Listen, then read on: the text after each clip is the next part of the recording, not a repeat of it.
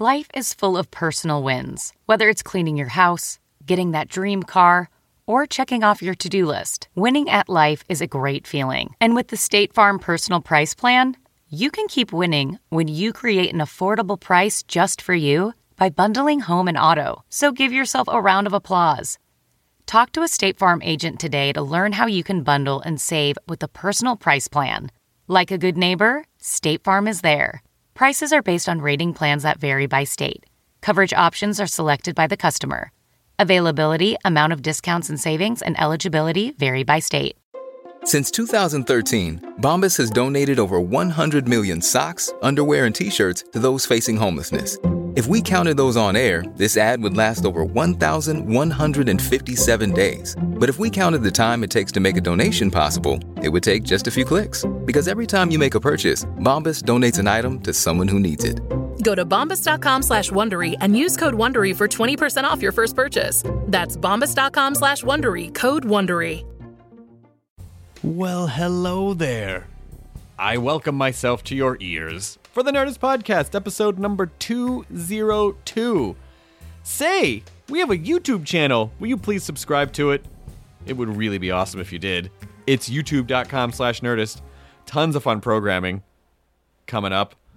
This next week, uh, we are on All Star Celebrity Bowling. We're bowling the cast of The Walking Dead and Robert Kirkman. We bowled them on the bowling show, and it was fantastic. So tune in for that. Also, Face to Face with Weird Al, new episode coming up. Uh, episodes of Kids in the Hall, Ain't It Cool, Comic Book Club, Weird Shit from Japan. New shows launching soon, like Justin Willman's Magic Meltdown. Just a lot of fun stuff. Come be in the clubhouse. YouTube.com slash Nerdist. And this episode of Nerdist Podcast, by the way, is brought to you by Carbonite Online Backup. Your life is on your computer, and it is your livelihood. And if anything happens to it, it's almost like losing your organs.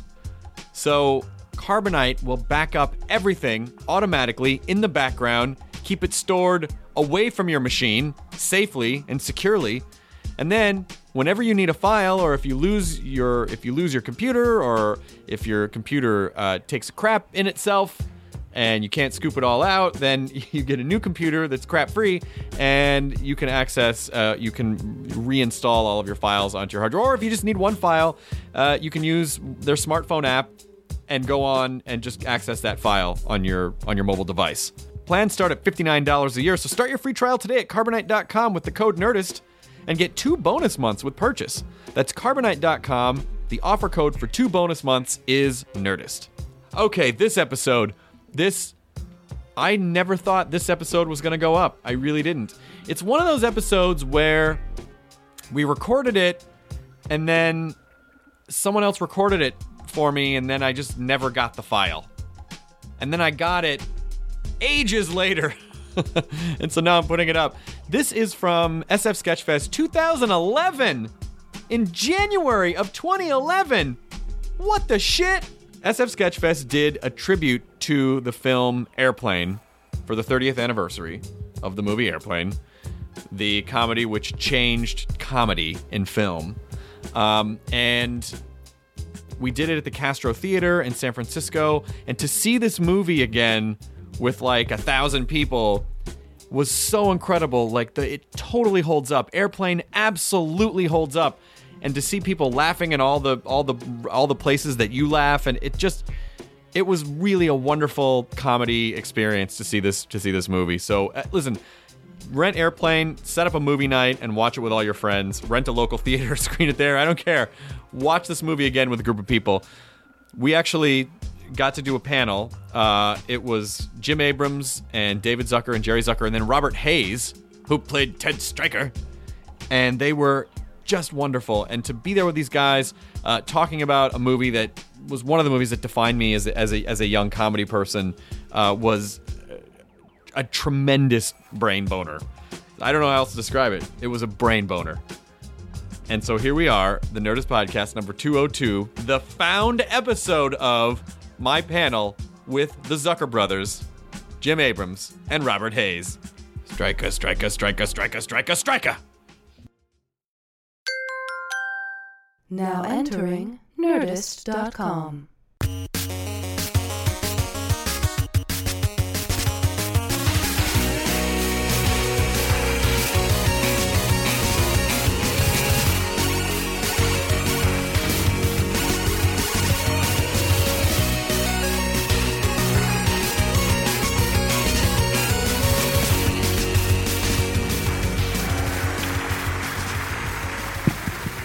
This seems to be working. Uh, I am going to expose this shirt, which I own. And I did not buy it for this. I've owned this shirt for a long time. Uh, I paid $100 for it on eBay. It's still worth a lot of money. Uh, please have a huge hand for the film Airplane. Oh my God. I can't. Can't even wrap my mind around it. And they were sitting behind me the whole time. It, I, it was, I, like, childhood nerd boner, if I can say that, which is a weird thing. Uh, ladies and gentlemen, I would like to introduce the directors of Airplane David Zucker, Jerry Zucker, Jim Abrahams, and Robert Hays.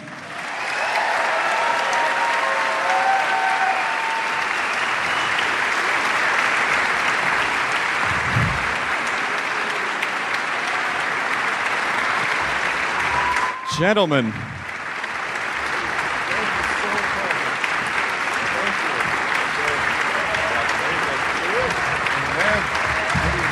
I think just sort of strewn out here, and I'll sit here in this chair. All right.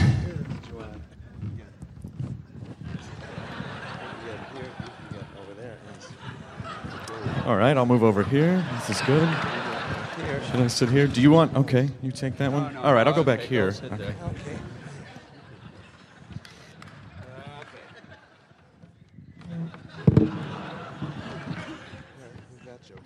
No, n- no, joke ended. Yeah, that's, that's pretty much. when, when Timing. We, yeah, when we, even now when we watch it, we're thinking, oh, that, that joke should have ended a second earlier. Still, you still you still feel that when you Only see the mistakes. really? Okay, so what, what what is an example of because I think I think we would all agree the movie is flawless and still after still after 31 years it entirely holds up. First of all, I have to say, um, y- y- you know, it was would have been worth it to make this movie and all the time and effort just for this audience. Thank kidding. you. yeah, this was great to sit. And, I- s- s- s- seriously, all these years later, is just is something about just hearing. Um, you know, this kind of a great response is is uh, it's just so much fun and, and really gratifying. But uh, speaking of so, there's stuff. I mean, we were just talking while we were back there. There's still lots of stuff to us that that you know seems is pretty clunky. I mean, it's I mean it's you know obviously the you know certainly the movie works and stuff. But I was just saying to, to David that one thing that always drives me crazy is in the in the hospital. It's just like this slow pan at the beginning, and then this kind of stupid joke of the of the uh, the guy with the STP sticker on his back. But just standing there playing, and he kind of goes. You know, it's You not get like it? A, yeah, get it? It's like it's STP. not exactly a subtle thing in the background, but there are a lot of those little things. I think. Well, but I mean, but you have to I, I- have you ever watched the movie with a with a huge audience uh, any anytime recently? Yeah, it's like been every month now. Has it really? The- it's the 30 year anniversary, so Oh, it's so they've got you. going around to different sure, sure. celebrations. Sure. Yeah, so So this is old hat by this point. Doesn't matter. taking a nap.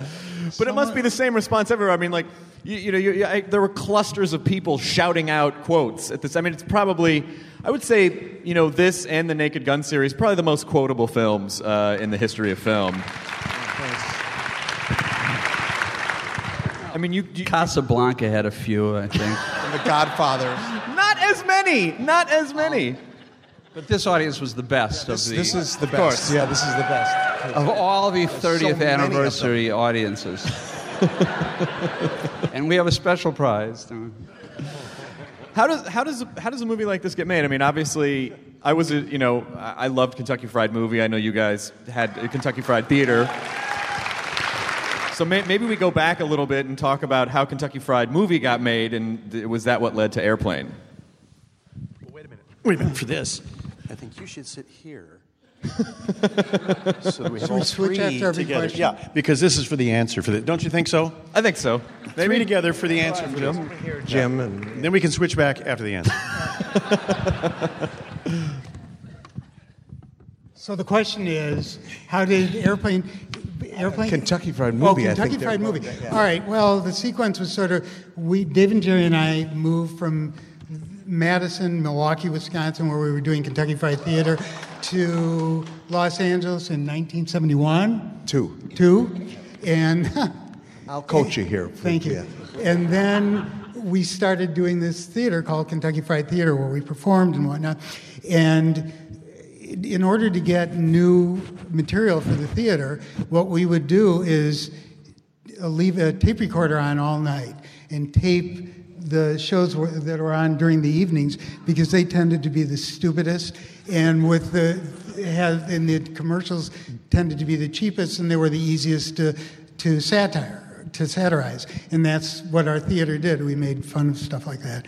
So one night we left our tape recorder on. We got to to work the next day and we played back what we had taped the night before. And it turns out that we'd captured this 1957 melodrama called Zero Hour, starring Linda, whoa, Linda Darnell and Sterling Hayden and Dana Andrews, and it was Airplane, except a very serious melodrama written by uh, Arthur Hailey. The screenplay was written by Arthur Hailey. So was that, that was about 1974, and that's when we started saying, this is perfect. Instead of doing little vignettes, maybe we can make a, a whole story and just add our jokes to it. Then, meanwhile, we started writing Airplane, and um, and not much was happening. And so David eventually called John Landis. John Landis came to see our theater. He said, Why don't you take this Kentucky Fried Theater that you're doing and we'll make that into a movie called Kentucky Fried Movie? So that was made in 77. And we kept pulling Airplane off the shelves and rewriting it and rewriting it. And after the Kentucky Fried Movie did okay, then we had an opportunity to make Airplane. That's, That's not really the way it happened. that's not the way it happened at all. Yeah. I have a completely different recollection. Uh, who is who is Rex Kramer? Because the name appears. Isn't he? Isn't Rex Kramer the character from Danger Seekers in Kentucky Fried Movie? he- he's, a, he's a guy that we went to high school with. And so was so was Steve McCroskey. Really? And in Kentucky Fried Movie, the, you know, the villain was named Dr. Klahn, and that was our high school principal. So, so it was kind of an in joke. Yeah. And uh, Robert Hays, how did they? Did you audition for this movie, or did you know these guys before? How did how did you I get the role? did. The story that I had heard was that they had been going across country, all the cities all over the country, looking for their Ted Striker, and they hadn't had any luck. My agent had a woman that had just joined the agency. It's a new agent named Beth Voicu, and she used to work for Howard Koch, who was our the godfather. He'd been the, the former head of production, the president of Paramount Studios, and they put him in charge of, of exec producing this. And she called him up and said, Howard, I got the guy for you. I've got your Ted Striker. And he said, Bring him over. So I went over and I met the boys, and we all got along. And then I read, and they liked the reading. And then I screen tested with Julie, and we did the, the hospital scene with the spit take. And, and uh, they liked that. And then they said, uh, from what I understand, Paramount was saying you've got to use these big, you know, the hot young comedy actors from Saturday Night Fever, you know, live or whatever. And they didn't, they didn't want to use that. They wanted to use the straight people, you know, Bob Stack and Lloyd and Peter. And then for Ted Striker, it was an unknown. So um, they, they cast me. They came over to the set of a series I was doing called Angie. I remember that show. And they came backstage and they said, You're the one, you're the one we want. And I said, Great. And we all jumped a little and then, and then they left. And Jim told me later that they said, Gosh, we've cast him. Maybe we ought to look and see what it is that he does. now, that was a sitcom, that was totally different. And uh, so they went home and they watched an episode of Angie and they said, Oh, shit. but it was different. I was actually insane, and I think that that, that added, it lent itself to the film. Let the times grow, let the love grow, let the rain shower, let the roses flower. That's the theme to Angie. Wow. It is. Yes, If Tom Waits sang that, that did. be the scene. Yeah. It was a very cutting edge show. Donna Pescow, right? I That's right. Absolutely remember that show. That's right. Yeah. yeah. Um, did did the did you have any idea when you first did you read the script before you auditioned? Or did you just get? A couple I read the script on an airplane going to Minneapolis. I was sitting on the plane. It was an ABC function, and we went back with uh, Howard Cosell and Donna Pescow and a whole bunch of people. We went back to uh, Minneapolis, St. Paul, and they were having an NBC station becoming ABC, and it was a huge station, so it was very important. We went back there, and I read the script on the plane. And as I was reading it, there was literally something on every single page that made me laugh out loud. I didn't just smile, I mean, something made me laugh out loud on every single page. And the stewardess, she came over and she said, I couldn't help but notice you seem to be enjoying that. And I said, Well, it's a script called Airplane. Would you like to read it when I'm done? She said, Yes, thank you very much. She had a bun. She was very prim, proper. She looked like Elaine, only with her hair done up in a tight little bun. She sat down on her little fold down stewardess seat, had her knees together, and she opened the script and she started reading. And a little while later, I looked up and I saw her kind of giggling a little bit. A little while later, I saw her just relaxing a little bit. And a little while later, her knees were apart, her bun was undone. she was laughing. And then afterwards, she kind of did herself up and said, Thank you. I mean, I don't. Uh, so when you read it, you got it right away. I mean, because I'm trying to think, there wasn't really any other type of comedy like this at the time. So did the other actors, did the, did the, the straight actors, did they did they know what you were doing? Did they understand? Well, Bob. Well, I, Leslie Nielsen did. Yeah. And I think Leslie's, uh, Leslie said to his agent, uh, uh, I would do this for nothing. Don't tell him, but I'll, I'll do it for nothing. Yeah. Wow. Well, uh, Leslie, uh, they all actually, uh, you know, fit into it in different ways. Leslie, although he played these straight roles all his life, was truly a closet comedian. I mean, he was really a, a nutty, zany, uh, uh, wonderfully uh, funny guy, and he just loved doing this. Peter Graves, I think, you know, his wife liked the script, and we, you know, and between his family and Howard Koch, they talked them, talked him into to doing it, and he was the sweetest guy on the set and would do whatever we asked, but I don't think he really got Right. what he was doing. um, and and and uh, um, I guess that, that moment. Why am I telling this child about a Turkish prison? well, don't just let it. It's fine. It's fine. It'll be fine. we We'll told him together. that's explained later in the part that he's not in. when, when he first read it, he said, "This is the most. This script is the most disgusting piece of trash I've ever read in my life."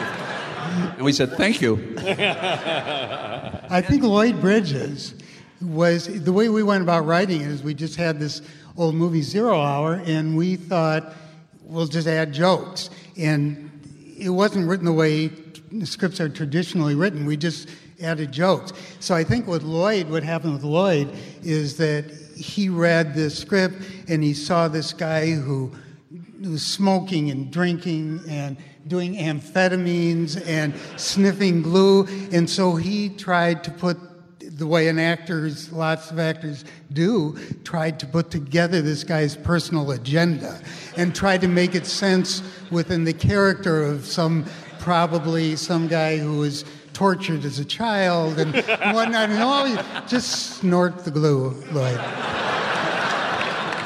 Uh, there was actually one rehearsal where, where Stack was great. Stack, although not really a comedian, he got it. He said, you know, okay, I get it. I, I am the joke, you know, and we are, and and uh, but there was one rehearsal where you know Lloyd Bridges would say, well, why would my character say the line da da da, and and uh, and Stack just just looked at me and said, Lloyd, look look at the script. There's a watermelon falling, you know, down in front of you. Spears going- going in the wall behind me. Just keep talking, Lloyd. Nobody's looking at us. so he was helpful. when, when I was in when I was in college, I worked at a at a country club, and Robert Stack was a member there. And of course, I you know I was I even at that point I had already seen Airplane a hundred times, and uh, and so I asked him about it, and he said, "Well, I want to tell you a little story." He said, uh, "Those uh, Zucker brothers. Uh, I don't know if this is true. This is just what Robert Stack said." They came to me with the naked gun idea, and I turned it down. And god damn it, if that Leslie Nielsen hasn't made a fucking millions of dollars. so I don't know if that's true, but that's what he said to me as, a, as when I was when I was in college and I met him. Is that is that is that it's true. It- we went to Robert Stack first because we just. We It, it just pissed him sucked- off that it worked out. He so was well. the much bigger star at the time, and I think the studio also liked the idea. Of Yeah, and we, and we we just thought Robert Stack was the funniest human on the planet. I mean, just he's just.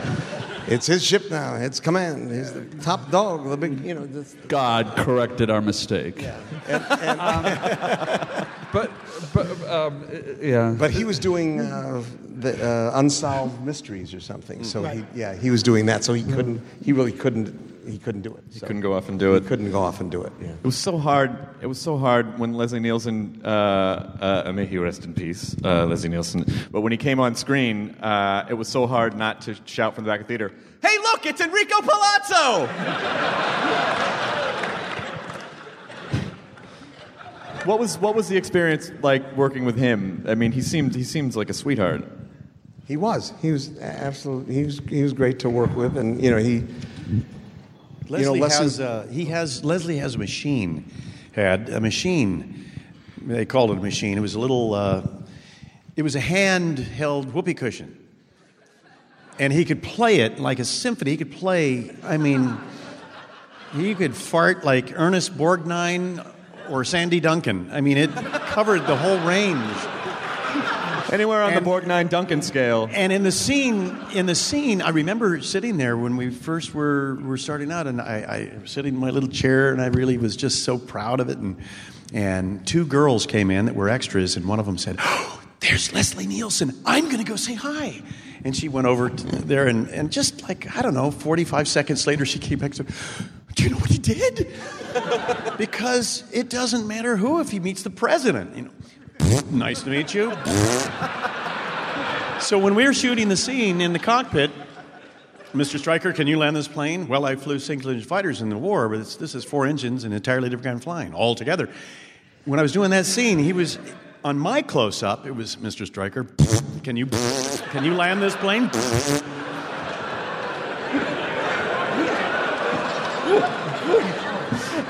It was hard. And he brought a whole box of those and was selling them around on the set.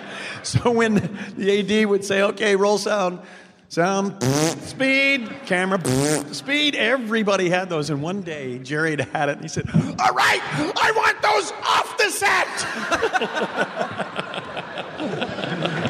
no recollection. But I it was, was, with him on um, an, he was we were on an elevator during a press tour for Naked Gun, and he did it on an ele- just, just watch the other people in this crowded elevator try, try to press themselves against the edge. But And he said it was always Leslie, fun watching you- them smell things that weren't there. When, when you think about it, I mean, and Leslie, this predated our meeting. Leslie, he used, he did, I think, it probably from a very young age, but he he lo- he loved the idea of of doing a silly thing, acting really serious. You know, so even in the elevator, he wouldn't he wouldn't crack up. He would just he would just you know make it just be really serious about the whole thing. And, and you know that fit in perfectly to the kind of humor that we wanted to do. So that I think more than any of those guys, we had a, a, a, camaraderie with with we were more in sync with with Leslie. You, you must have been like messiahs to him because he'd been doing such serious drama for decades before you guys came along that w- at, at some point it was like, yeah, all right, Leslie, stop hanging around. We get it. Like, you know, was he, was, did, would he come up with pitch a lot like of ideas? one of those stories about the prince who's frozen in ice for a thousand years, and you know we finally came and set him free or whatever. I mean, he was really a closet comedian, and he um, he was internally grateful to us um, for for giving this. Uh, uh, for giving him this opportunity, and, and not really so much in you know when we were negotiating a contract on the new film, but I worked, uh, I I worked on a show for a while with uh, Tino Insana, who wrote for Police Squad. Right. So naturally, I grilled him a lot about that. I actually, I had episodes of Police Squad that I ripped off Netflix on my iPhone because I travel so much. I would just watch them over and over.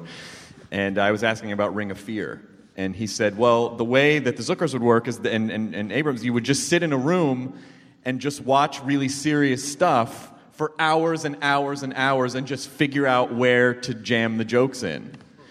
And when you watch, especially when you watch Airplane, it, it it's the most densely packed like joke, uh, like like jokes per minute, and and they all land. Well, that's what really came from our stage show because you know we were up on stage and we hated hated it when the audience wasn't laughing, so we just kept kept the pace going so that we wouldn't be we we would be less embarrassed when we were on stage. Yeah. what, were, what was the theater? What were the theater shows like when you were doing the, the live theater shows? It was sketch comedy. It was an hour and a half, and just you know blackouts, Yeah. sketches. There was a we had a uh, television monitor on stage, which where we showed uh, parodies of TV commercials, and so it was. It ran for. Uh, we ran three shows over about five years, and the first one was called Vegetables. And the second one was called My Nose, just so the listing in the LA Times, the weekly listing, would say, My nose runs continuously. and so, and then, and then, but all this time, all this time we really wanted to, we were, we really wanted to do these movies. You know, we just, we didn't want to be dancing around on stage live. And so, uh, finally, you know, we, we, uh, we recast the show, and so we really set around full time writing Airplane and Kentucky Fried Movie. And, uh, and, we, and our last show was called Beating a Dead Horse. It was, it was a combination of the previous show. To give you an idea of what went on in the show, for intermission, there was a phone that would drop from the ceiling right down to the middle of the audience, and it would be ringing, and would uh, land right in uh, audience members' lap. And so eventually the people in the audience would say, Well, pick it up. And he'd pick it up, and somebody from backstage would say to the guy, Would you please tell the audience it, it's intermission? So the guy would hang up the phone and go, It's intermission. Uh, the, the other thing it's, uh, was that um, Steve Stucker, who plays Johnny, was in our live show for years. He was the piano player. Yeah, and well, and also acted. you know, just I mean, he did, and he you could have. The three of us who were also in the show, we, we could have sent up a flare and nobody would have seen us. I mean, he was everyone was glued to Steve because he was so outrageous and funny. Uh, How much? How much of the, the film was there any improvisation in the film, or was it, were you guys pretty pretty tight with the script? It There was, wa- people would ask me all the time about that. Why you? Because they said they were just, there was something about you guys. They were deathly afraid of you. No, no, no. they said they're too funny. They may say something that'll just hurt. No, they, the, the, uh, the script, I guess you guys worked on it. Maybe it was because you, you were shelving it because you were working on the other show. So they worked on it for like five years. And it was so tight. The only one that really did any improvisation, I, I think, was Steve Stucker, right? Not really. The, his line. See, we couldn't write for Stucker. It was just his his line. So, what we did, we, we for instance, in his um, you know the press conference that he answers the questions from the reporters, we fed him the questions. We called him up on the phone, and he said over the phone, and he gave those answers. Those were and so those were all his lines. He just said, "Oh, it's a big white plane with red stripes. It's a big Tylenol." And so and we cracked up, and so we just write it down. And then it was pretty much the same with the with with the black dudes when we you know we we we had the idea that we would subtitle it, but you know we we wrote like all we knew was mofo, I think, and so it's the best best that three white Jewish guys could do, and so we so we, these guys uh, Al White and uh, Norm Gibbs. and Norm Gibbs came in to do their reading, and they had this whole pattern, exactly what you see uh, in the in the film. They they just had that, and so we just you know we let them do it. So, but nothing was improvised on the set, except for things that we we would ideas we would think up on the set, like when they were shaking the the woman. Um, I think. The, the, the first three people were, were scripted, and then all the people with the whips and the guns and the knives, that, that was added. So we sent our prop person out to, to get all that stuff. That's incredible. So everything really, you, you really had was- every joke planned. We were we worked on the script for five years. So yeah, we and we, you know, we, and we would we would argue over every word. So I mean, one of, one of the things that I think makes the film watchable as many as many times as, as I'm sure we've all watched it is the just Easter eggs left and right. I mean, I, even just watching it tonight, I for some reason I had never gotten the joke before where uh, where you say to Elaine, uh, "We're coming in from the north below the radar," and she says, "When are you when are you coming home?" And you say, "I can't tell you that." I, I never got I never picked up on that before, and I it it sawed me in half. And seeing it with these people was was there anything that you guys saw in the audience new tonight? What what was an example of something that you said that you didn't notice before? The whacking material. I'm telling you, seeing it on the big screen, you know, I, I actually saw Airplane in the theater when I was a kid. Uh, and uh, ever since then, I've just seen it on a small screen. So, are there things that you forgot about? Or are there Easter eggs that you feel like, because people have been watching it on a small screen for so long, is there anything that you still feel like people miss that, you, that, that, that they didn't catch? No. Okay. I'm just curious, how many people here are, uh, saw it tonight on a big screen for the first time? Wow. Uh, yeah. Yeah. Wow. Most people, yeah. Interesting. It's a little different. There's a lot of young people. I, I was wondering if, if, because I don't know if the young people know when she says, that's funny, Jim never has has a second cup of coffee at home. That's an old, is it a Maxwell House commercial? They, That's an old, that weren't they? be, yeah. They were, or at least I think she was in that commercial. Oh, Wasn't she? I think so. It seems to me like I had heard that. Maybe she had told me that. I don't Fortunately, we stayed away from too much topical Yeah. stuff, which I think is one reason why it, why it lasts. Mm-hmm. I also hadn't noticed before that the the guy who uh, the who summarized himself is James Hong. Yeah. Uh, who's in Big Trouble in Little China, and he was in Chinatown, and a lot of movies with China in the title. I didn't You, know you that. You know what else? The if you notice the First I hear of it. it, it- right during the opening credits, the first guy who says um, to I think it's Julie, "Would you like a?" Um, uh, b- b- take this for the Re- Church of Religious Consciousness is Greg Itzin, who who was, was the president in 24. Really? And a classmate of ours at the University of Wisconsin. Wow. I, I also noticed uh, David Leisure, aka Joe Isuzu. One of the Hare Krishna. It's one of the. Uh, I, I'm Did sure, you see Michael Jackson in the?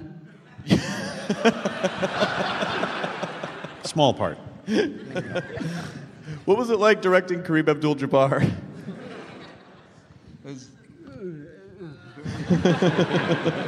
It's a strain on the neck. Did he? Yeah. Did he understand? Did he understand what you guys were doing, or did you? I mean, he, he did. He wasn't that interested in acting, really. right. So, um, Or that interested in airplane. He wasn't. I don't think so. No. He did it because uh, he at first turned it down, but uh, he, he wanted to buy this uh, antique Oriental rug for $30,000. And his business manager told him that you have to do this movie to buy the rug. And that's really why he did it. What's the story about When his well, when his business, when when the, the guy first called, we offered thirty, and he said, "No, it's got to be thirty-five because Kareem wants to buy this rug." We thought this is the greatest line we've ever heard. You know, It was absolutely agent. true. You know, but we thought, oh, you know, it's Kareem. Okay, we'll pay him thirty-five, and and like two weeks later, there was an article in Time magazine with showing Kareem in front of this rug that he had just bought. Yeah. But, but he, was, he was completely nice. Oh, yeah, And he's yeah. nice. He was a great guy, but he didn't want to rem- memorize any lines. But we were saved by the fact that it was, you know, the, the pilots were all facing forward. So he's, he's just reading it off of cards, the, the whole part. And when he turned to the kid, the cue cards were there. Kid, I, you know. so, let, yeah. let, let me put it this way: it's it's probably r- really fortunate that, that the, we were our intention was to make fun of athletes who can't act. That was the, yeah, that was the whole purpose. Actually, initially, we wrote the part for Pete Rose, and that was before Pete Rose was known to you know be the guy he is. And um, and but we filmed Airplane during the summer, so we had to rewrite it, and that's when they were playing baseball. So we rewrote the part for Kareem kind of late in the game. I, I would love to know. Uh, there, there, there are a couple of people who pop up in the movie that I've always wondered who they are. Like the little, the little, the, the boy trapped in the fridge eats on foot. Who is that? Is that picture someone? The little boy. Howard Howard W. Koch's grandson. Okay. what about uh, the, uh, the the White Zone couple?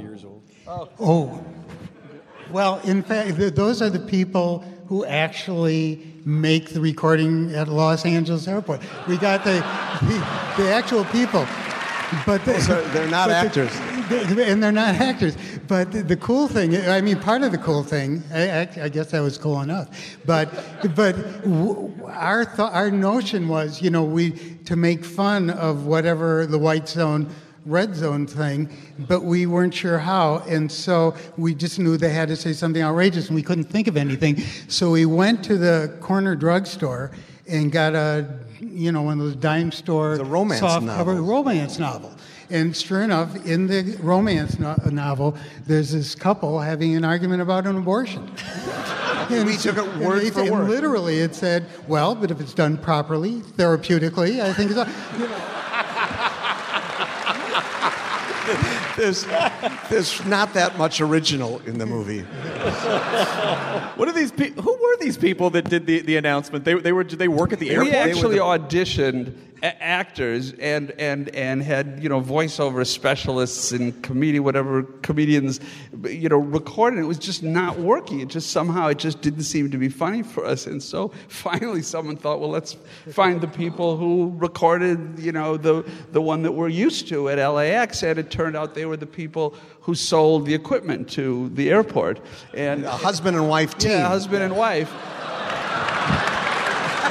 Did they have any idea when you when you said, okay, it's an argument about an abortion? Were they like, okay, or did they? Yeah. No, I think they got a kick out of it. Hollywood doesn't call often for, you know. They must have thought they're just auditioning every five minutes at LAX. Finally, someone calls. It's amazing what actors will do if you just you know put the script in front of them. You know, it's like Bob Costas. You know, you're excited, feel these nipples, and he and he was so angry when it came out on screen. I was. I was.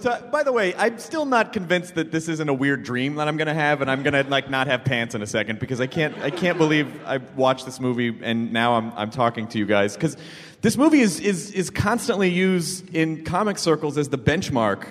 I mean, we, I, was- talking about it with the comics at SF Sketchfest the other night that that you guys, e- ever since you guys, no one else seems to be able to make a comedy like this without, like, oh, we're playing comedy. Like, people don't know how to play it straight anymore. What? What? That's what's great. happening? What else are people saying? They worship you. I mean, you influence. You know, you've you've influenced an entire generation of of comics and taught people that it, it actually can be funnier if you if you play things straight.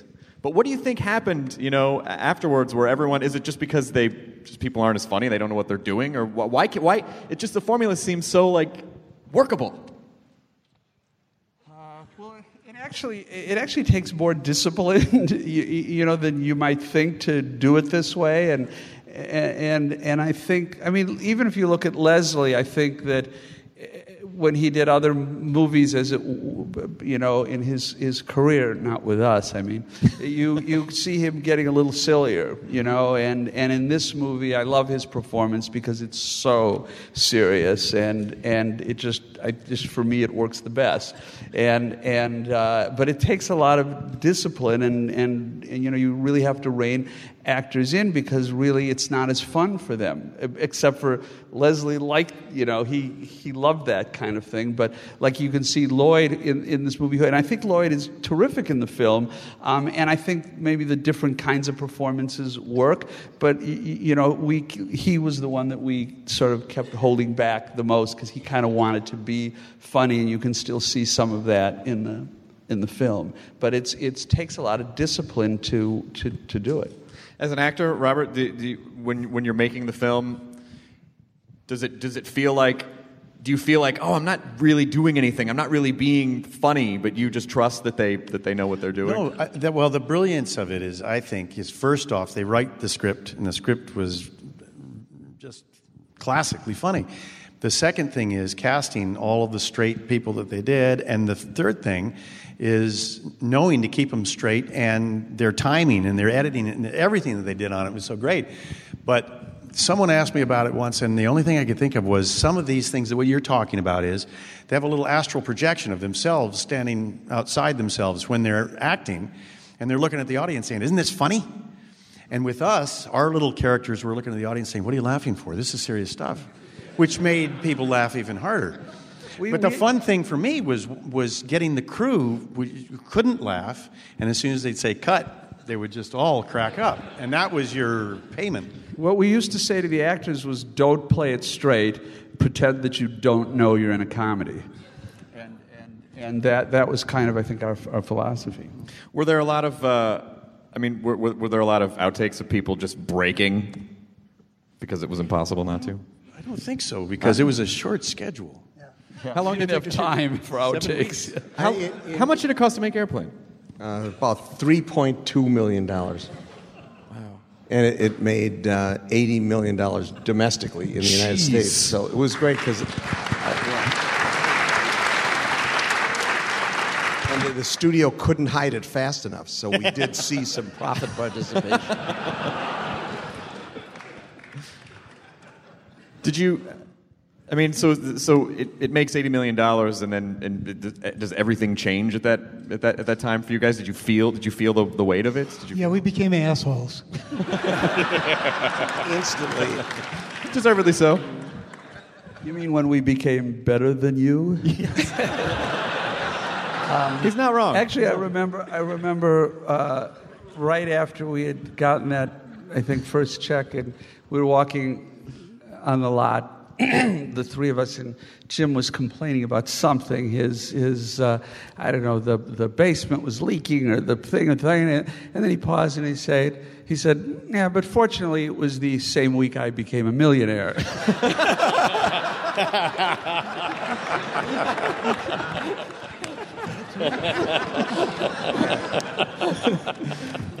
How is it? It I, I always wonder if directing teams, like it's hard enough just to get two people to direct a movie. How does how does a three man directing team work? Well, it's not really that difficult. It's just the kind of thing we can do because we've been there so many times before and we know how to do it. We pretty much do That's it the way that it That was uh, always the.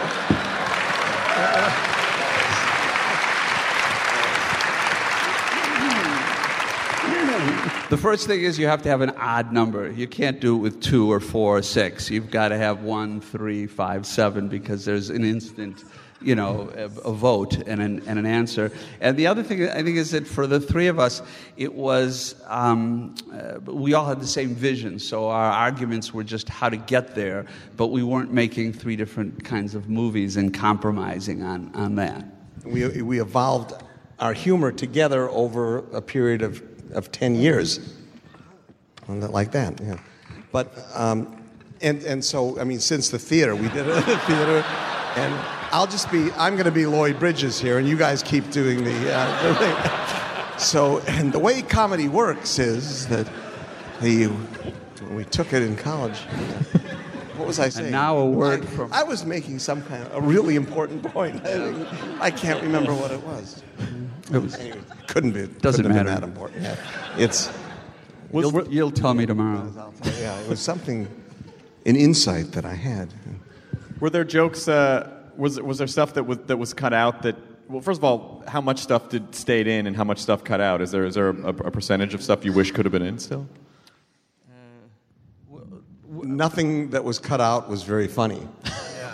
No, no, but I think originally, I think the first cut was probably close to two hours. We probably cut out a half an hour, um, you know, between gags and just too much setup. And, What's an example of a gag that you cut out? oh, there was a gag where uh, uh, was it Lloyd Bridges and Robert Stack were at the uh, water cooler and they were arguing about something. And they would fill a, a, a cup of water and take a drink and I think you know Stack threw his cup down and said, "No, we've got to make him on it or whatever." And then and then Bridges, you know, was drinking and when it was his turn, he finished to talk. He finished the water and threw down his cup and said, "You crazy? We got to do." This. And they kept throwing cups down and back and forth. And as you can see, it's a good thing we didn't put it in because Oh, there were some terrible jokes. We had, you know, another at the security area. Some lady sees a guy that she knows and says, "Hi, Jack," and then the, you know, the security guys, "Oh God!" Uh. It was, it's it's in the uh, deleted scenes in your DVD, and uh, but deleted scenes in a comedy DVD. I mean, it's always going to be bad. They they if they had been funny, they wouldn't be deleted. Yeah. So yeah, it's like ridiculous. Is I mean, is and is that is that the basic rule? Is if if stuff makes you laugh, it stays in. If it doesn't make you laugh, it goes. No, it, it, the basic rule is if stuff makes the audience laugh, it stays in, and if the uh, if the audience doesn't laugh, it goes out. The, and you you can be very passionate and fight for a joke and make sure we film it. Da, da, da, da, da. The first screening, as soon as it falls on deaf ears, you can't get back to the editing room quick enough to get it out. Was was was there something that you were really really into, and you're like, why aren't these people getting catching this joke that you had to lose? Jerry loved that hijack thing. yeah. Can't explain taste. Um, I'm, I'm sure. I'm sure there. Uh, I'm sure there were things that uh, we were. I mean, in all our movies, there are big surprises. Um, in top, in Top Secret, there was this huge joke of where the where the uh, the the submarine comes crashing onto the set, and it was like it took a day to shoot that, and we just thought, oh, that's a big moment, and it just. It, it, I think it was. I don't even want to probably put this setup, but it, it just was flat. I mean, and we couldn't cut it because it was a plot thing, and so we just had to go by quickly. But there's always stuff that just surprises you. You kind of hope that you have 90 minutes of, of laughs. Now I know, obviously, you know, it's it's it's sort of hard to have any complaints about the success of the movies and, and how much you've influenced people. But I mean, is it, it when you're out in public, uh, Robert, and you know, people are people are yelling lines at you, or, or you guys, they're you know they're yelling lines from any any of the films. Is, is there a moment where you're like, okay, I get it, I was in it, I know, or does it still kind of tickle you that people are so taken taken by it? I think it's great. I, I people come up and they say, "I know you're probably sick of hearing this, but I just thought you were great in airplane." And I said, "Well, wait a minute. Let's think about that for a second. You're coming up to me to tell me how much you really love something that I did." And I'm supposed to be sick of that? No. I think it's great. I love it. I appreciate it. Thank you very much. Great. Yeah.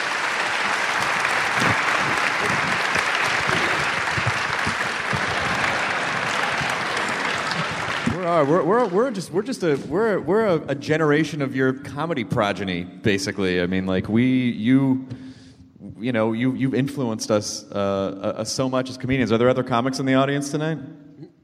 Oh, okay. Well, I guess other comics felt influenced enough. But I I feel sufficiently influenced. Uh, but uh, but I know you know we don't we don't have a ton of time left. I thought it was I thought it would be really important to let some people uh, who came out tonight ask some questions. Uh, if that's do we have a, a, a roving microphone? Oh, Will, Will, there you are. Excellent. You, sir, in the front row. Oh, is this on? A question uh, for Mr. Hays. Whenever you're on a plane now, do you ever feel like leaning over to somebody and start talking to them about Macho Grande and Elaine? Or, and also, have you ever taken flying lessons? I actually am a pilot. You are? But I got it before we did airplane. But um, uh, I was standing in the airport uh, in New York. They have you go into a little waiting room, and then they put you on a, kind of a uh, I don't know, it's a bus like thing, but it's on scissors lifts, and then they drive you out to the plane and you load on. And there was a guy, a very flamboyant looking guy with a big black hat and a black suit, white shirt, and a big black cape. Which I noticed him. And we were the only two in the room, and he just sat on the other side, standing at his head, just kind of staring at me, long hawk, you know, sharp features. And finally, when the room was big enough, he said, I am not going to get on the plane with that man. but he, he wanted to make sure he had an audience first. But was, I used to get invited up uh, on international flights. You can go into the cockpit. You used to be able to. You couldn't in uh, U.S. flights, American flights. So going to Europe or Canada or Australia, I used to get invited all the time up. But the one that was the funniest to me was flying to Mexico on Aero Mexico or Air Mexicana. and it was a tennis tournament. John McEnroe had a tennis tournament. We were flying down there, and the stewardess comes up to me and says, "The pilot would like to know, would you like to go into the cockpit?" And I said, "I said yes."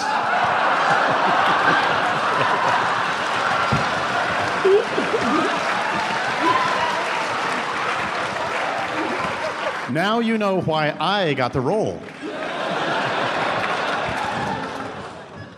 So, anyway, he invited me up. I sat in the cockpit. They put the jump seat down. Said, "You want to sit down?" I said, "Okay." And they can't close the door. He said, "You want a beer?" I said, "Okay." So they brought me dame un cerveza, and they gave me a beer. And then they pull out and they take off. And he hasn't told me to go back and sit down. He just had me sitting up there the whole time. And I thought, I wonder what the people think about this. And I turned around and I looked, and the entire, every row, every face was leaving like that. So what do you do? I just, I said, cheers. we flew all the way down like that. It was, they were sweating the whole way. For the people listening to the recording of this, the Zucker brothers uh, stabbed themselves in the stomach, uh, so people know. There's going to hear laugh. They're not going to know why. Any other uh, any other questions? Anything? Sorry, quick, over there. You get that guy in there. Yes, sir. What is your name? My name's Jeremy. Hey, I just want to say I'm 20 and I saw Airplane for the first time when I was eight, and it's the reason why I'm in. I love comedy. but um, my question is I really like the second Airplane movie, but um, I guess other people don't. But um, I, I, I was just curious. How old are you? 20. I, I was just curious. This is for the Zuckers and Jim. Uh, why weren't you involved with the second one, or did you have ideas for a second film, or what was the? Well, because it was the kind of movie that only a moron would like. It's fair. Tough but fair. sorry, sorry. No, no, no. Um, no, we just we were out of airplane jokes. I mean, uh, uh, we, I think we ran out of jokes uh, three quarter of the way through this one, you know. But but uh, the, the, um, we we just uh, you know obviously the studio wanted us to do it, and we just. You know, we just didn't want to go back and have to spend another year writing and directing just a movie about with more airplane jokes. And and actually, to this day, none of us have ever seen it. I mean, we just it was too. It's like you know, it's why. I saw okay, it. it's a little painful. Yeah, I, I, I, I saw it. Yeah. I saw it. Yeah. I thought the first one was better. oh, I wanted to ask you how you guys got involved with uh, Elmer Bernstein. How did you know about that? Oh, um, I uh, tabloids. Elmer, Elmer Bernstein, he did the, the score for the movie. I know, Yeah. but I think Davison knew him. I don't. I, Or he no, I did- don't he think did, so. I uh, think we Animal just House. we know he was on a list, you know, and he had done Animal House. He's this great composer, Yeah. and we met him, and it turned out. I mean, Elmer has a great sense of humor, and was just he, he actually was great to work with. Because every time he'd see. You know, whether it be you know a, a rough cut of or a reel or whatever, he'd just cackle every time after time. He'd cackle at all these jokes. He really loved it, and he really got. I mean, when we met him, we, I mean, obviously he's done some you know fantastic scores, won Academy Awards, and and we said, you know, Elmer, the thing is, we we want a B score for this movie. We don't want a good Yeah. score. so we've come to you. And uh, he no, he totally got it. He totally, and you can see he just, you know, he loved the idea of sort of overdoing that, you know, classic corny score. Um, Great. Anybody else have a question? Hey. I think I might be the only person in this entire theater who has never seen this movie until tonight. Get out! No stay. And I absolutely loved it. I just want you to know that. I don't have Thank a you. question. Thank you. I have a question for you. Yes. Why have you hated comedy until tonight? I just thought it was a horrible movie, and I never wanted to see it Thank until you. now. Oh well, well. No, it, I don't know. It, I know it was. It's legendary. I knew it was legendary. I don't know. I just never had a chance. So legendary, in fact, you guys just got pulled into the Library of Congress this year, right? that's right. Did they? Uh, did you know that that was? And I was so I was so impressed with the movie The Library of Congress. I don't know, you just think stodgy, uh, Library of Congress, they don't know.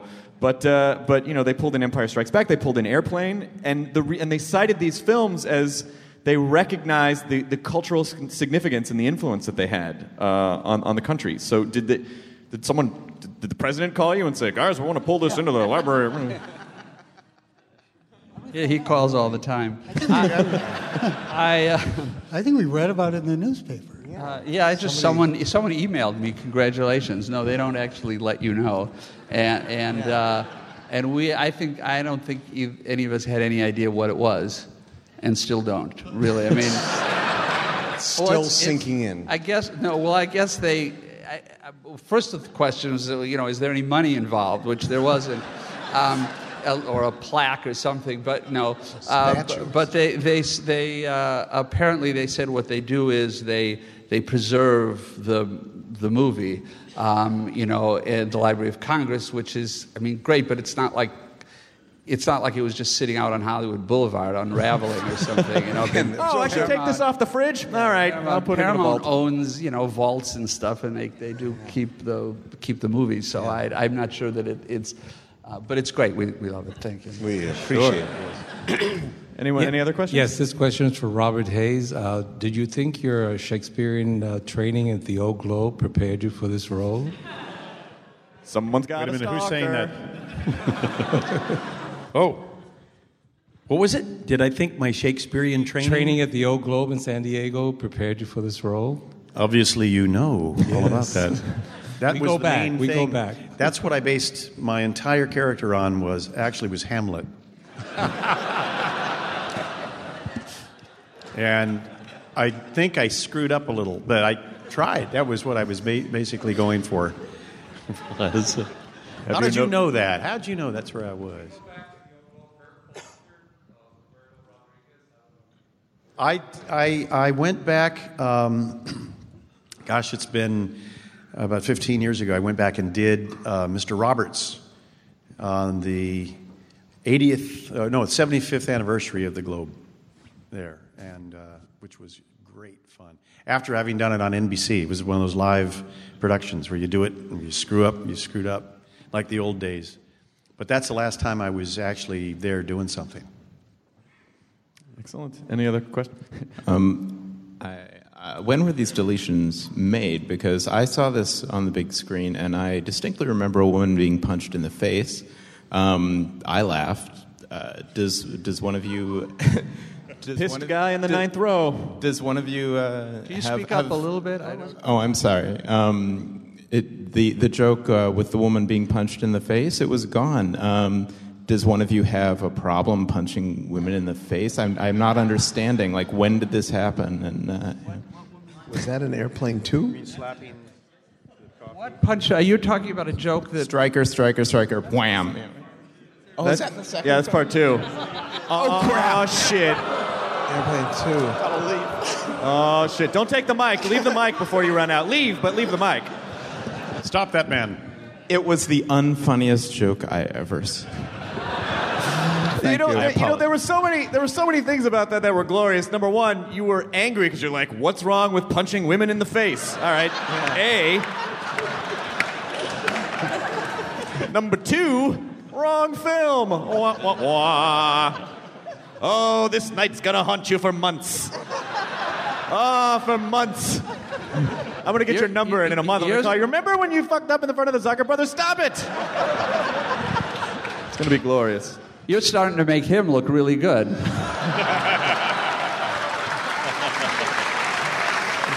You're off the hook. You're great. Every salmon needs a catfish. All right. Uh, any other questions? Yeah, I have the mic. Okay. I'm wondering if the guy that wrote the, the Rivers of Jordan, uh, after all these years, if he's still pissed off at you guys for using his song. Peter Yarrow wrote uh, River of Jordan, and um, as far as we know, yeah, he is. Does he receive residuals from the film? Pardon me? Does he receive residuals from the film every time every time it's shown? Does he make any money off? Oh, he wants to know if it- residuals? if Probably.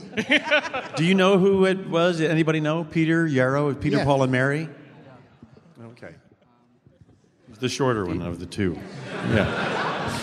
who wasn't blonde. I guess he, he, he wrote the song for a friend's wedding, and apparently he takes it seriously.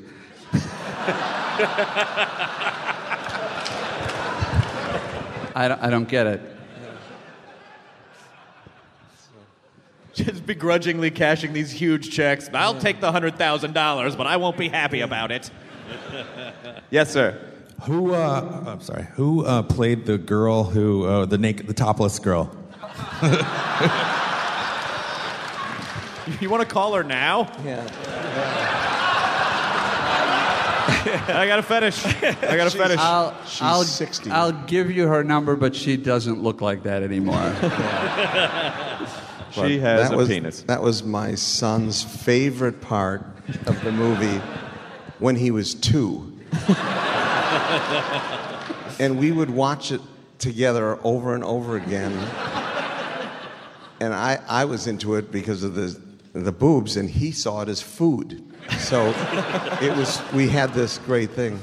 It makes me it, every when I, every time I see that boob scene, it just makes me think of Catholic high school girls in trouble.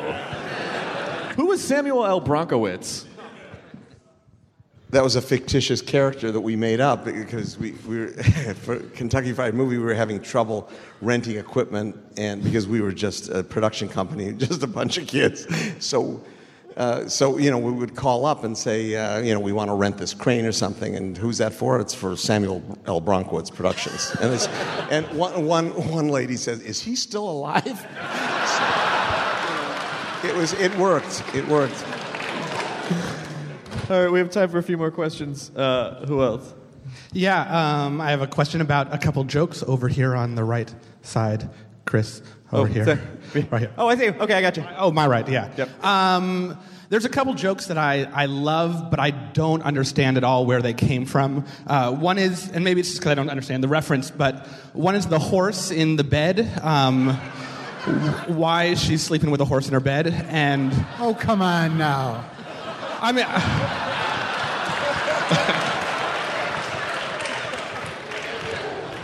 Just let you. all right, think why about not? that. Sure. Um, and also, uh, Leon's getting larger is one of my favorite quotes, but I just don't understand where that comes from. What, I mean, considering the line before.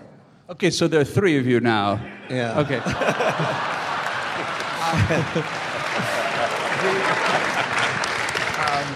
Well, Leon's getting larger. I mean, Stucker used to, uh, uh, backstage of the show, he would go up to a, uh, you know, a person who was overweight, and he would, he, would, he would grab their tummy and say, Would anyone care for a roll in coffee? and so we just had kind of adapted that for that. Did he do Stucker other is- stuff?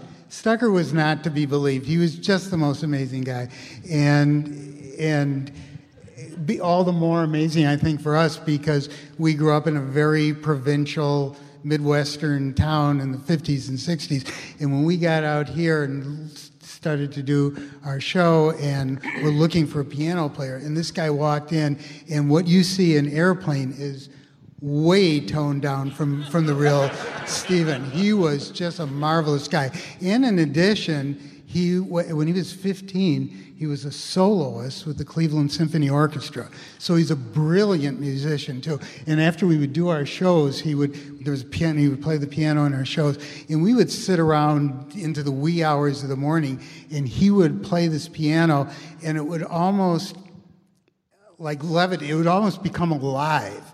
And he'd do Elton John and he'd do symphony stuff and he'd do Beethoven and he'd do everything. And he was just a kind of a genius guy. I always wondered why I never saw him in anything else. Did, did, did, did, he, did you know if he got offers or if he just didn't want to do other stuff? There's not a lot of call for that. Um, in a lot of, in a lot of, I mean, he's a very particular, you know, type, um, and I think he did do some movies, but I, you know, it, it was. Uh, Right. And he- he's needed not alive used. anymore. He, he He's died in, not in alive, yeah. 1986. Oh, I didn't realize it was Yeah, that long yeah. ago. Oh, no. Okay. Um, I think we should. Uh, it's all over. Everyone get out. Uh, what? I, I, I would I would pick you. Clearly, you will. Uh, But there's no microphone. We need we need a microphone. Uh, we're, we're, we'll, we'll get to you. We'll get to you. I promise. I promise. She can shout it. Let her shout.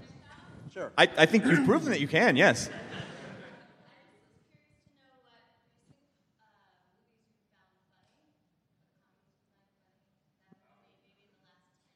Was that shouting?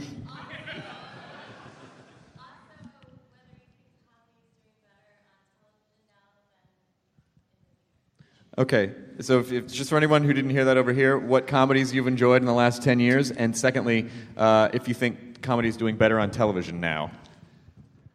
I don't know. Mainstream comedies, I like The Hangover quite a bit. Um, that made just made me laugh a lot. I think. Um, in, in terms of, uh, I don't. uh, I mean, I always like to see comedy in the theater because filmed comedy because you see it with an audience. Um, so, and I hate laugh tracks. So I, I would answer the second part. No. David, is there, is there anything that you've enjoyed in the last? Uh... Have you been out in the last 10 I years? haven't really been out that much.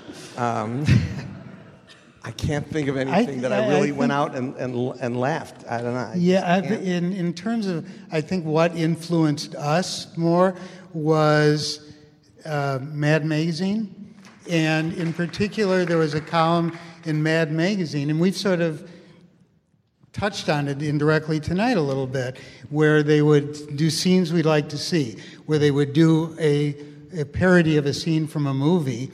And in each panel, it would be dead straight. The characters would be straight, hence, you know, the casting of Stack and Bridges and Nielsen. And the, the backgrounds would be straight. There were no cartoonish things in the background. And, you know, hence that led to a serious score by Elmer and stuff like that. And, and each panel of the cartoon would be pretty straight until the last panel when they would make whatever their joke was. And that was sort of the model for our approach to airplane was everything should be set up exactly the way you're used to seeing it in a real movie and then at the end we'll do something silly for the joke. Great. Do you have any idea how that applies to your question? oh, Do you want to shout another one? Television. I think she said, yeah. okay. You said and magazine as well, right? Robert, what about you? What, what, what are you enjoying in the last uh, few years, comedy wise? I haven't gotten out much lately either. Um, I've I watch things that my my boy is going to be 20 in a week, so I've been guided by what he watches. Otherwise, I don't watch anything. And uh, he's hooked on The Office, Mhm. and um, I took me to Napoleon Dynamite. Nice. And I came out. I came out angry and feeling dumber than when I went in. but then he started doing his impressions of the lines, and that made me laugh. Then we went back and saw it again, and then I laughed. And then it was very funny to me. But, uh, well, they're. they're uh, I think we have time for two more questions. Uh, yes. Well, I know you guys had um, directed this film together as a trio, and then uh, you went off and did some of your own films. And w- didn't uh, one of you guys direct Ghost? And was it parodied later in one of the in a, one of the other films you done? Yes. Do you have any stories behind that? You guys. Oh, it- uh, it, um, Yes, I directed Ghost, and and, uh, and David did a parody of it. In uh, it was actually as the trailer, and then in uh, Naked, Naked Gun. Gun. two and a half. Yes, two and a half was the. So we yeah. I think this, this poor guy, this poor guy all night. Yes. Give him his, give him his due. What's your name, sir? My name is uh, my name is Jason. Okay, Jason, Um, I don't want to put uh, any pressure on you. You are the very last question tonight. Okay, let me think of how to phrase this so I don't get stuck with those three guys. Okay. Okay. All ri- right now, you are already, you just won. Okay.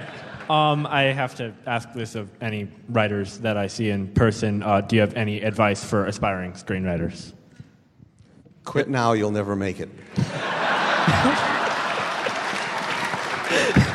but, but if you can ignore that advice, then you'll be halfway there. So, but you know, uh, I, I don't know. My- I think the best advice has that I would I would give. It, it, it, co- co- you want a comedy, right? You want to make do movies? Um, what are you any- interested? I want to do movies. Movies. Any particular kind? Just Um, I I actually focus primarily on science fiction, but I love comedy Science too. fiction, That's great. one of my Okay. Well, different advice for different genres. No. It's the first I hear of this. If you want to write sci-fi, try and befriend a magical creature. I want to hear this. I, uh, I want to give him something uh, helpful that he can take home. The uh, no, I'm enjoying this. I want to lo- prolong this as long as I can. Um, the the uh, I, I I would say the best advice is is just to to um, keep writing and and that's great. thank you, thank you very much, thank you. No, but but to if you have a friend, if you if you you know fancy yourself as a filmmaker or or have a friend who is just it's so inexpensive now the to make you know movies not for uh, theatrical distribution, but even that has come down a lot. But make movies with you know videotape or you know with this inexpensive equipment, and just, just even do ten minutes just just or 15 minute or three minutes just short and then show them to people and if you have a bunch of friends that you want to do that with have a little you know a screening of three or four of these things and the most important thing i would say for your education and your growth as a as a writer writer director is to see reaction from an audience and Right. to try to get honest reaction from an audience Hence, maybe it's not even the best idea to show it to friends. Show it to people. Certainly we learned the most when we would put a movie up in front of people who didn't know us, didn't care about us, wanted to be entertained, and, and they're brutal and ruthless. And sometimes when you work on stuff and you just show it to your mom and dad and your friends and stuff like that, they care about you too much to be ruthless. And, though, and you need that ruthless critique from an objective audience to really learn. I mean, that's really the five or so years that we were doing Kentucky Fried Theater. It was a clinic for us. Those audiences paid. They didn't you know, know us or care about us. And they, when they didn't laugh, we learned a ton. Excellent. That was a great question, and that was certainly a great answer. And we're out of time. So, number one, thank you for coming tonight. Thank you for making some of the greatest films that we have as comedians. Robert Hays, Jim Abrahams, Jerry Zucker, David Zucker. Thank you so much for coming out to the Castro Theater. Thank you, SF Chris, and thank all of you. Thank you. It Janet Cole and. David, thank you for having me do this. This was a, an entirely amazing dream come true. Thank you, gentlemen.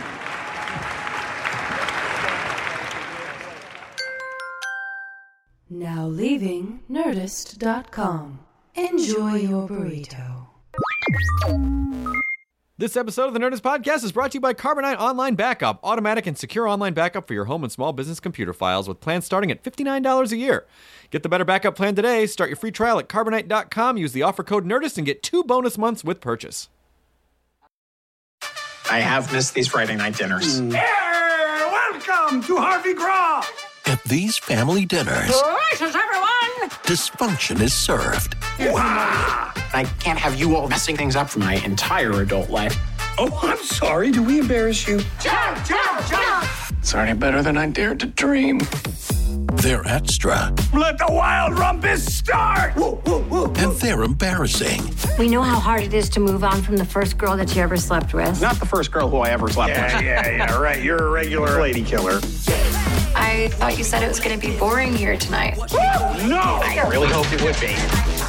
But they couldn't love each other more. It's mom and dad being totally normal. Wow.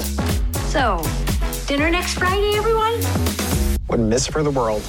Dinner with the Parents, Season 1, stream free only on Freevee.